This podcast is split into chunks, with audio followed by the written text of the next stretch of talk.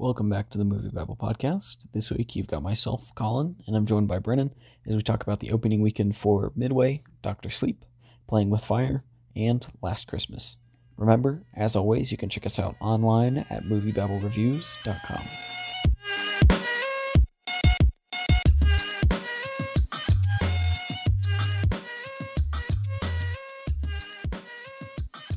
Breaking down this weekend's top five at the box office, we've got Midway in the number one spot with 17.5 million, followed by Doctor Sleep in the number two spot with 14.1 million, Playing with Fire in the number three spot with 12.8 million, Last Christmas in the number four spot with 11.6 million, and Terminator Dark Fate in its second week rounds out the top five at 10.8 million. So Midway was actually kind of a surprise. I don't want to say hit, but it's a surprise leader of this weekend.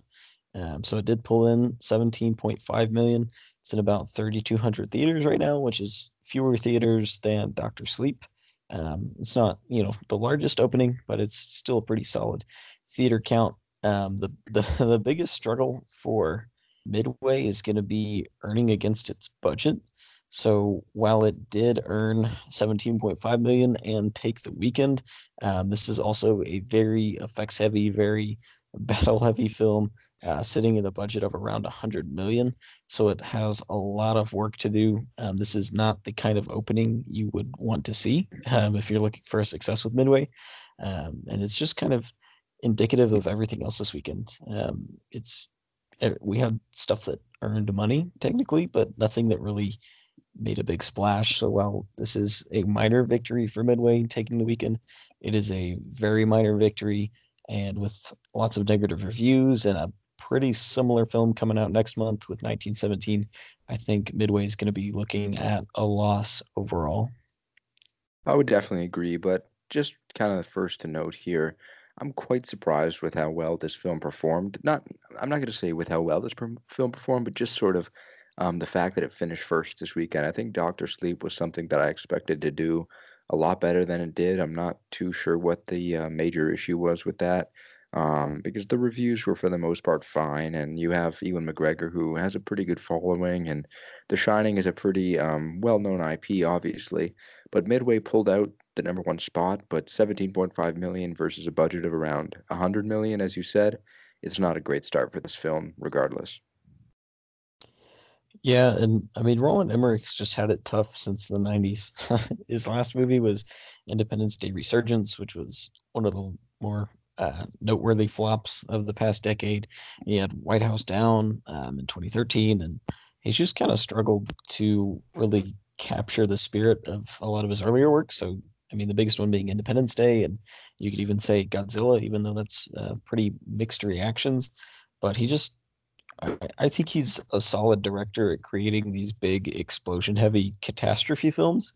I don't necessarily think that's the right way to approach something like a World War II movie um, but it just doesn't seem to stick as much as it used to. And I think Midway just kind of continues that downward trend we've seen with his movies the past, really the past 20 years. Yeah, I think you look at a guy like Roland Emmerich, and um, he's a he, uh, he's obviously a popular director due to the fact that obviously Independence Day was such a big hit back in the day, and Godzilla, despite it being a flop critically, was a film that people talked about, and there was a lot of hype around it but a lot of his movies just really feel like they're stuck in the 90s. Um, the Day After Tomorrow was a pretty popular one, um, but you're right, he's just really been on downhill decline over these last few years. And kind of one of the more interesting notes from him also was 2009. The film 2012 came out that year. That was a pretty successful movie on his part. Um, did very well at the box office. I think that's probably the last time he really saw glory at the box office. Since then, it really has been a struggle for him. Yeah, and I think ultimately he, he really lives in the shadow of the first Independence Day, just because it is a pretty iconic movie. I mean, you know, it's it's been critically uh, up and down, but I mean that movie is is pretty iconic here in the states, and so I think he's he struggles to really branch out from that just because that look and that feel is something that's just so synonymous with who he is as a director, and I think um, his his recent movies really kind of show that. Yeah, and I mean that's a film. Obviously, that's a film that many people can deem a classic just because of how popular it was and how how big it is overall. And I mean, the sequel was such a letdown, obviously, a couple years ago. But it, it's just kind of a weird career he's having. He reminds me of kind of a Michael Bay type. Um, he he kind of is in that vein, but he hasn't been able to um, continue his career as well as Michael Bay. I mean, Michael Bay has kept the Transformers franchise alive for a long time. I mean, I know he's not really a part of the franchise anymore, but he milked that thing out pretty good. And most of the films leading up to kind of the last couple there made a ton of money. He really hasn't been able to keep up with that, so to speak. And we're seeing that yet again with Midway. Yeah, it's it's unfortunate, and uh, I do want to point out a note that our editor slash commander in chief Nick Cush had about uh, this movie, and that was that if you're looking at the actual quality of the movie itself, and I'm quoting him directly, Midway blows. So, if you're considering seeing this movie, uh, you might want to take that into account. Yeah, one one quick positive note is uh, I remember as a kid, 2012 blew my mind. I just got to say that. I love that movie when I was a kid, man. Yeah, I got food poisoned on my way to see 2012 as a kid, so I, I don't have the fondest of memories of that one. there you go. Uh, but but that does not impact my my statements on Midway. Uh, completely unrelated. But yeah, I just I don't think this movie is going to be around for a, a, long time, especially with 1917 coming up. And there's been a lot of promotion just over the the techniques behind the film, so it's all shot to appear as one continuous shot, uh, which I think is going to carry it tremendously. And the fact that it's got um, just a better release window, so it's coming out right around Christmas, um, and will slowly release and expand a little bit from there. Um, so I, I don't think we'll be talking about Midway for just a terribly long time. No, I, I definitely agree with you there. Yeah, and so with that, we will move on to the number two spot, which was Doctor Sleep. This is the quasi sequel to Stephen King's novel The Shining slash the movie The Shining. Um, it's it's never really clear which one this is a sequel to, uh, which I think actually benefits the film. But it pulled in 14.1 million. It did not take the weekend as, as many people suspected it would, um, and it is still sitting fairly below its budget. So it had about a $45 million budget, uh, which isn't terribly high, but opening at 14.1 million, it's got work to do. Fortunately, the reactions to this have been pretty positive, um, not just critics, but audiences alike. But it, it does have work to do. Um, and it's it's coming a little bit late. You know, we're already out of the Halloween season, uh, starting to move heavily into the uh, Christmas season here pretty soon. And so I think, unfortunately, Doctor Street Doctor Sleep is going to struggle. Yeah, and I think what you're looking at is probably the case of Warner Bros. wanting to give this thing a big cushion um, away from Joker. That's probably why they waited this long to put this film out. But I think it probably would have played a lot better last weekend or two weekends ago, um, especially as you said with Halloween. I am very surprised at how low uh, this film ha- has been performing this weekend in terms of dollars. But as you said, the the uh, praise from audiences and critics have been pretty good for the most part. So I wouldn't expect this film to completely drop off. I still have yet to see it as well. I had a pretty busy weekend, but I uh, am going to check it out soon. It's at the top of my list for sure. And I have been looking forward to this movie for a while. Um, but it's just kind of disappointing to see it uh, open so I'm not going to say dismally because I, I, don't think this is a disaster by any means, but this just isn't a, a great start for this film at all. And I think maybe it just had a poor window um, just a tough weekend overall. And it's kind of a common theme. Most of the films this weekend that were released didn't really um, perform super great, but this is one that I don't see having the best of legs uh, in in comparison to some of the movies we're going to talk about uh, coming up after this. Yeah, unfortunately, I think it kind of missed its window, and I, I agree with what you said. I think Warner Brothers kind of tripped over themselves a little bit just in the way they scheduled it chapter two and the joker and now doctor sleep. And so they have these big windows between each movie and it really puts the timing off for it and doctor sleep in my opinion. So we got it about a month earlier uh, which was still in line with the first it chapter one uh, but kind of pushed that out of the halloween season. And now with doctor sleep we're seeing the same effect on the other side of things. And i, I think they really just kind of shot themselves in the foot on this one would you have, um, this is kind of just a obviously hypothetical. We have no idea how these movies would differentiate depending on release date, but do you think that Joker would have done better in a slot? Not done better, but do you think, actually, the better question would be, do you think Doctor Sleep would have performed better if we swapped, say, Doctor Sleep and Joker? Yeah, I think Joker would be relatively ineffective or unaffected no matter where you put it, just because of how iconic that character is and all the success we've seen with it so far. But I think Doctor Sleep is something that people are really hesitant about because it's not been very clear if this is a sequel to the movie or a sequel to the book. And you've had just a lot of confusion with that and the fact that The Shining is such a classic that's just regarded in such high esteem that people are a little bit wary of of a sequel, especially so much later with a whole different creative team behind it. And so I think Doctor Sleep had a lot going against it. And unfortunately, the things that are going for it, like the positive reactions to it, don't really help until after the fact. And so I think Doctor Sleep was just kind of a, a difficult move to make, no matter where you put it. But I do think it would have been helped a lot if it was tied in more to the Halloween season. Yeah, these are things we'll never obviously know the answer to, but it's always fun to speculate. Yeah, and I mean, I'm really enjoying the Ewan McGregor renaissance we've been in the past couple years. I mean, yep. he was say what you will about the Disney remakes, but he was in uh, Beauty and the Beast and Christopher Robin. Uh, he was in Fargo season three. He's coming up in Birds of Prey, uh, possibly Star Wars. There's been rumors of that. Um, he's doing the Obi Wan TV show here pretty soon, nonetheless. I'm really enjoying this resurgence of him. No, yeah, that's wonderful. I mean, he's a talented actor and and uh, uh, one, one of the better ones out there, and he's just just a really likable guy as well. So it's it's great to see uh, to see him kind of making that renaissance. Yeah, and I, I do I know you haven't seen it yet, but I do want to just kind of talk about some of my reactions to the movie as well. Um, I really enjoyed this movie as someone who's not just the hugest fan of The Shining. I think this movie really works well enough on its own. You know, it it obviously throws a lot of really obvious Shining references at you, um, and lingers on that iconic door for a little bit too long. Uh, but I, I think it really works as its own movie, and it does have some weird first act problems and uh, one character in particular that I think is just kind of a weird addition because they don't really amount to anything, but they spend a lot of time focusing on that character. Uh, but overall, I think it was very enjoyable. Um, it really manages to kind of capture some of that tension that makes The Shining so iconic and do something new with it. I mean, it's still really creepy and unsettling and really just Stephen King at his coke induced finest. Yeah, I'm really looking forward to it for sure, and I'll definitely probably check in next weekend with the pod and give some of my thoughts as well. But yeah, I'd say out of out of the three Stephen King adaptations we've got this year, I think this is the best one in my opinion. That's good to know. In the uh, quasi shared Stephen King universe.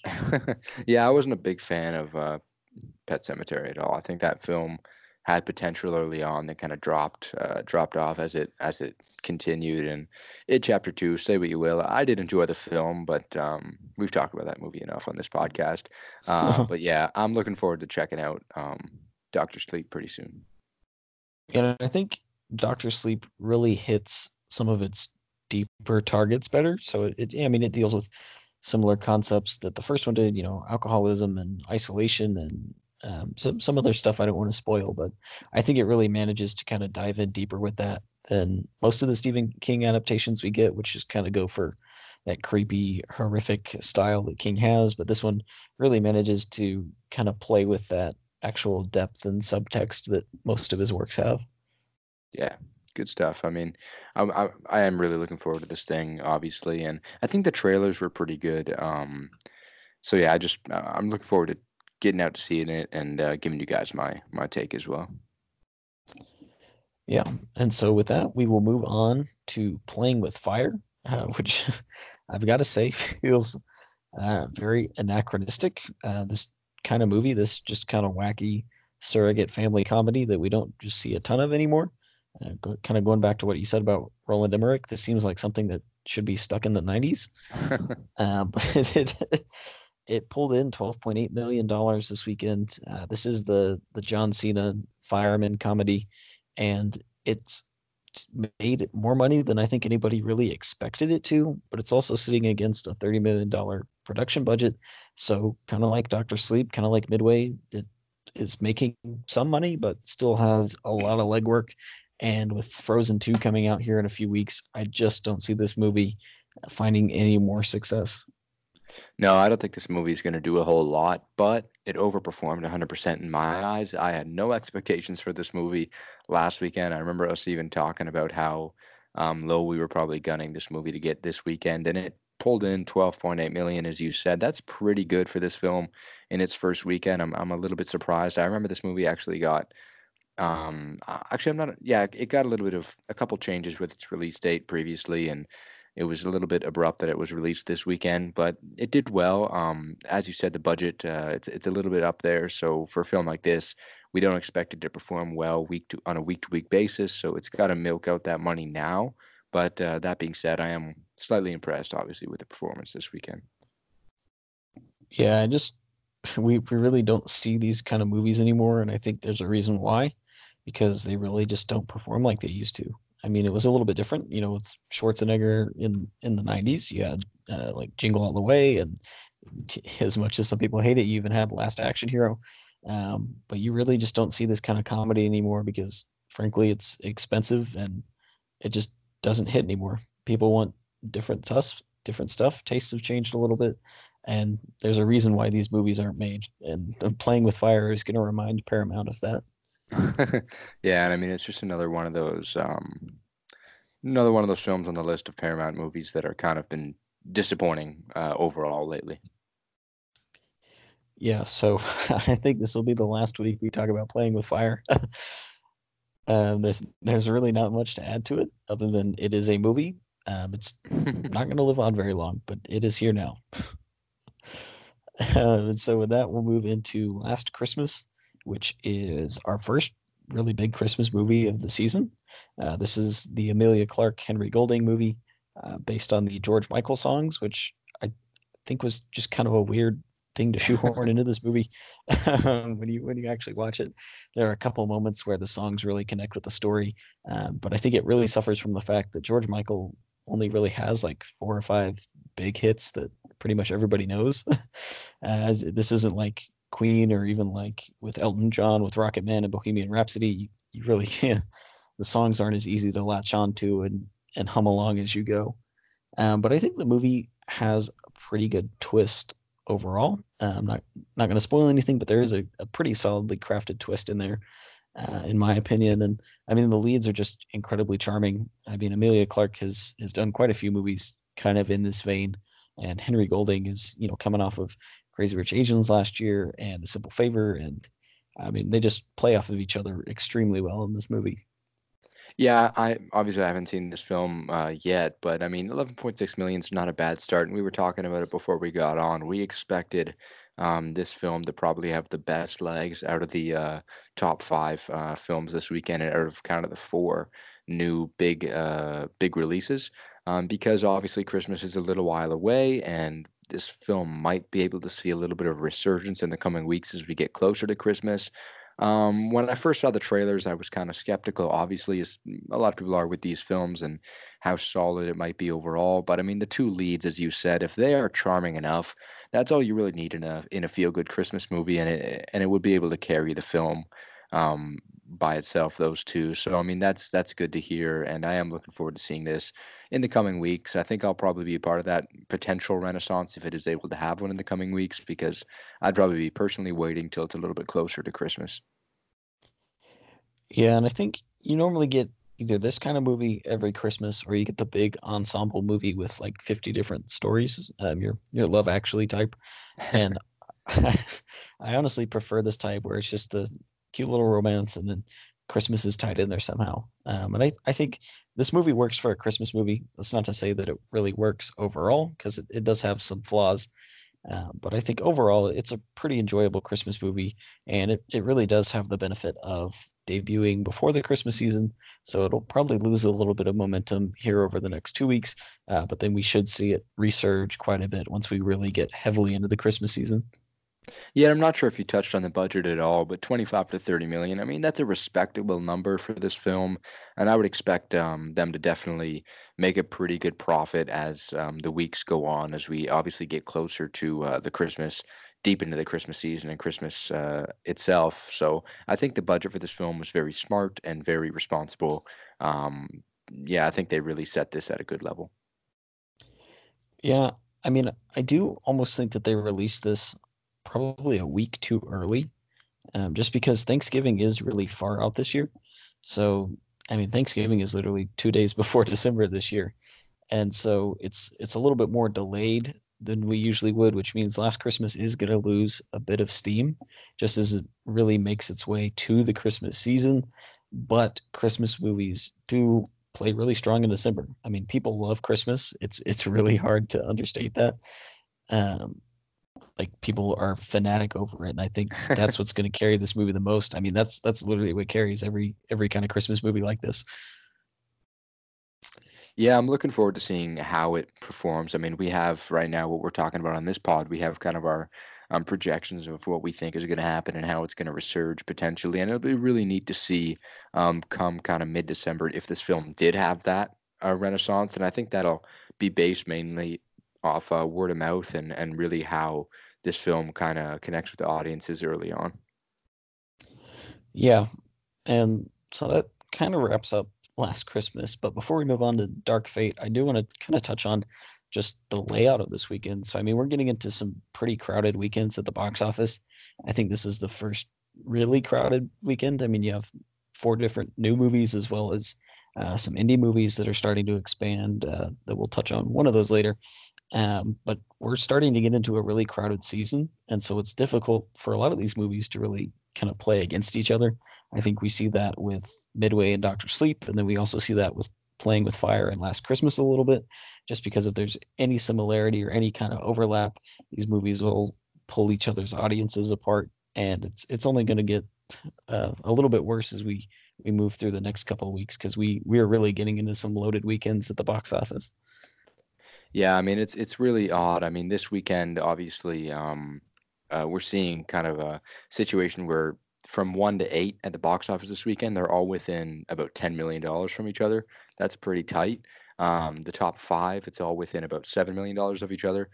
We have a very, very tight box office this weekend, and it's only going to get more crowded, as you stated. I mean, next weekend we have Charlie's Angels, which is a film that's going to play well with uh, more female audiences, and I think that might eat into, say, um, Last Christmas potentially. Um, I think also next weekend with Ford v Ferrari, that's definitely going to eat into a lot of the midway and Doctor Sleep kind of crowd, and even bring in a different crowd that wasn't entertained this weekend. So we're going to see a very, very, very crowded box office next weekend, and even more so um, as the rest of the month progresses. Yeah, and I think it'll be interesting next weekend because we do have Disney Plus launching this week, um, just to see if that really brings any dent to the box office because they are launching uh, with some pretty big recent movies as well as a few uh, exclusives for Disney And I mean, they're launching with just a massive archive of over 500 titles, I believe. Um, and so it'll be interesting to see the impact, if any, that that has on the box office. You know, it's I don't think it's necessarily going to tank any one movie, uh, but I think it will take a pretty sizable dent just because so much content will become available so quickly. Yeah, I mean, this weekend we probably saw people go to the theaters and have to really um, debate um, with who they're going with over what they're going to see and really make that tough decision. I mean, that doesn't always happen, but I think we're getting to that time in the year again where that situ- sort of thing is going to happen. I think Disney Plus launching um, this week is definitely going to throw a little bit of a wrench into that and, and really add to that complication. And I think next weekend, as you said, we are going to see uh, what kind of impact this streaming service will have. It's definitely going to have a huge first week launch. Um, so it'll be neat to see if if um, moviegoers kind of uh, start subscribing to Disney Plus, see the big archive, the big library, everything they can choose from, and sort of revisit these old classics and see some of also, as you said, the newer films that have come out recently that maybe they haven't gotten a chance to see yet. So it, it definitely will um, put a dent into things, but it'll just be neat to see how much of a dent um, it'll it'll put into the box office next weekend, but regardless, it's it's a crowded time of year and it's not going to change. Yeah. And so with that, we will move on to the number five spot at the box office, which was Terminator Dark Fate in its second weekend, uh, pulling in 10.8 million. It has just slightly eclipsed its production budget in terms of its worldwide gross. So it's sitting at $199.3 million worldwide. Its production budget was around 199, uh, a little bit lower, maybe 196, uh, just kind of somewhere in there. We don't have the exact numbers, but it is it is not doing so hot. Um, we talked about this last week a lot. That Terminator just seems really bloated in terms of its budget and and what audience it's it's trying to reach. And I mean, this is just a franchise that is struggling. And, and based on these numbers, I I think Terminator is going to go quiet for a little while. Yeah, I definitely agree with that there. And I mean, last weekend, obviously, we, we really debated heavily and we discussed uh, us three what what we um, saw for this franchise going forward. I think we're not going to see much for this franchise going forward, and the box office numbers here really reveal that. Um, this is another case of potentially. Do you think this was an odd time to release this film uh, early November? I mean, it's it's interesting. We don't. I don't think we're really used to that for a Terminator film. I know the last one was a summer release. I believe Salvation was in the summer as well. I'm not too sure about some of the earlier ones, um, but I don't know what they're going to do with this franchise from this point. I mean, they're going to have to really reevaluate, and I think definitely shut it down. But they're, as you said, just at around 200 million worldwide, just slightly surpassing that production budget, and they're tanking quick. I mean, this weekend we saw a massive drop. I mean, 29 last weekend, 10.8 this weekend. It's not looking too good for this film or this franchise. Yeah, I mean, kind of tying into that, it had over a 60% drop, and it didn't lose a single theater in its theater count, uh, which means audiences really just decided we don't want to see this movie. Um, and I think the negative reviews pretty much across the board really kind of enforced that decision in audiences. And kind of like you said, yeah, we're Terminator's going away for a while. Uh, so maybe maybe we'll see it again one day. If not, I'm I'm not too worried. We still have Terminator and Terminator Two. Yeah, we, we have enough uh, of this franchise we can enjoy. We don't. I don't think we need to uh, add a seventh film. And so that wraps up the top five. But there is one more movie uh, we do want to touch on again, and that is Jojo Rabbit, which has been in limited release uh, for several weeks now, but has started its expanding wide release. Um, and so I did get a chance to see that movie this weekend, and um, I, I, really enjoyed it. Um, I'm not going to hide it. I'm a very big Taika Waititi fan. Uh, Hunt for the Wilderpeople and What We Do in the Shadows are some of my favorite movies, and I really enjoyed Thor Ragnarok. Uh, so I, I was committed to loving Jojo Rabbit from the start. um, but having seen it, I think it it hits its beats pretty well. Um, you know, it doesn't quite live up to Life is Beautiful, or I, I guess that's really the only movie that's, that's really similar to this. Um, but I, I think for what it is, it works. It's just a very uncynical, just kind of whimsical, wacky look at uh, hate and, and fascism through the lens of a kid growing up in Nazi Germany and I I can't recommend this movie enough. I I loved it wholeheartedly. Yeah, and I mean, I'm really excited to see this thing. It's expanded now to this weekend 802 theaters. It's definitely going to get a ton more. Definitely probably not going to shoot for the 4,000, 4,500 theaters um, that is kind of the maximum uh, that movies can reach. But I think this movie is definitely going to expand to several thousand theaters, um, probably two to three thousand, because it definitely seems like there's um, the seams are breaking for this film in terms of how much money it's going to make. I mean, it's ready to implode, I think, at the box office and make a ton of money. Um, it's really really ready to burst. I mean, 3.9 million dollars this weekend at 802 theaters. That's a pretty solid number. Last weekend, 2.3 at 256 theaters. I mean, we saw this film pull in a $69,000 average per theater in its first weekend uh, when it was playing at just the five premiere theaters. I mean, this is a movie that people are talking about. There's buzz around it, and people are interested in seeing what this is and how they really deal with the subject matter at hand. I'm looking forward to it, and uh, it's great to hear that you enjoyed it. Um, I'm just really looking forward to seeing how much money this is going to make because I think it's going to have great legs. Yeah, and I think we're seeing this with Taika Waititi and with Rian Johnson is these are their first really uh, th- this movie and Knives Out are their first post Disney movies, so they've they've really come into the limelight. Uh, actually, two years ago because they they both did Disney movies in 2017. Um, but we're seeing what the power of getting all that recognition and attention can really do. Uh, so we're seeing much bigger concepts and casts and and just production value with Jojo Rabbit compared to Taika's other films, uh, which were all basically in indie New Zealand films. And we're seeing the same with Rian Johnson here in a few weeks. And so I I do appreciate the uh, stepping stool that those larger movies have given these more artistic movies and really afforded the artists the opportunity to to do different stuff and do bigger and bolder stuff. Oh, I think it's great. I think that um, with the MCU especially, they get directors that have done smaller projects. Obviously, a lot of the directors they do or they take to make their films, they've taken from kind of the indie crowd, um, and and they've made them they've made them stars in terms of the directing world. And I think that we're seeing uh, this kind of come to fruition for these directors. I think Knives Out's going to be a big hit. Jojo Rabbit already proving to be a pretty big hit. So, um, I mean, it, it's a great thing that Disney has done, in my opinion, for these these directors. Yeah. So I, again, I cannot recommend this movie enough. So if you get a chance to go see it, which it is kind of expanding a little bit more um, over the next few weeks, uh, don't miss out on it. Yeah, next weekend, I mean, we got some exciting films uh, coming out. We get The Good Liar next weekend. I know you're pretty excited for that with uh, Helen Mirren and Ian McKellen. We have Ford v Ferrari next weekend, which is going to be um, a big kind of awards talk film. And Charlie's Angels has kind of stirred some buzz, and, and the trailers have caught on. There's a lot of uh, big names attached to that film, so we'll see how that kind of plays next weekend. But we have a pretty exciting weekend next weekend. Um, any predictions for who's going to come out on top?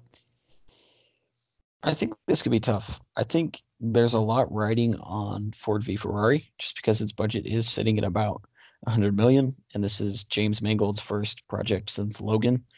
Um, so there's there's a lot riding on that. I think Charlie's Angels is in kind of a similar boat. Um, this is Elizabeth Banks really kind of stepping into the the limelight again, and this is a, a big step for Naomi Scott, who was in Aladdin earlier this year, and Kristen Stewart, as people are kind of starting to realize she's more than just Bella from Twilight.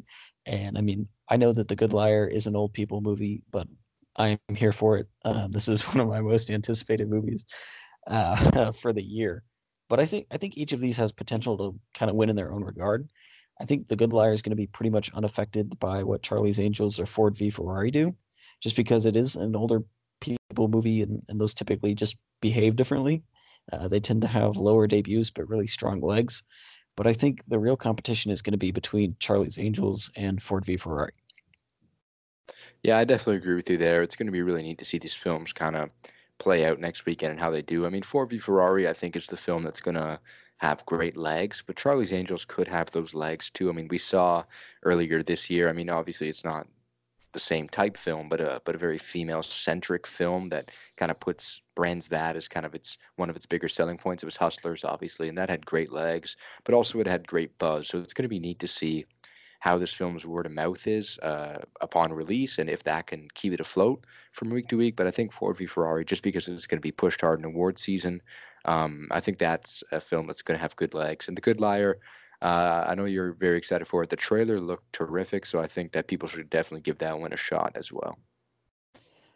Yeah, and this might be kind of a bold statement, but I think this next weekend could be one of the most satisfying weekends at the box office, just in terms of the quality of all the movies coming out. Um, Ford v Ferrari, Charlie's Angels, and The Good Liar sounds like a pretty good triple header. And I mean, we also uh, have to mention, unfortunately, Disney's fifth live action remake of the year, Lady and the Tramp, debuts on Disney Plus. Uh, so whether or not that's good, it'll at least bring back memories. But I think for actual box office debuts, it could be a pretty strong weekend for those three movies. Yeah, and it'll be also really um, good to look at how the films this weekend are affected next weekend because, as you said, crowded weekend this weekend, kind of some mixed uh, results overall. But most of the films didn't quite underperform. They just didn't make a ton of money. And I think next weekend we might see them get pushed down even more, or we'll see some uh, pretty good competition at the box office. Yeah. So there's a lot going on uh, for the rest of this month, really the rest of this year. And we'll be here talking about it starting next week with Charlie's Angels, Ford v Ferrari, Lady and the Tramp, and best of all, The Good Liar.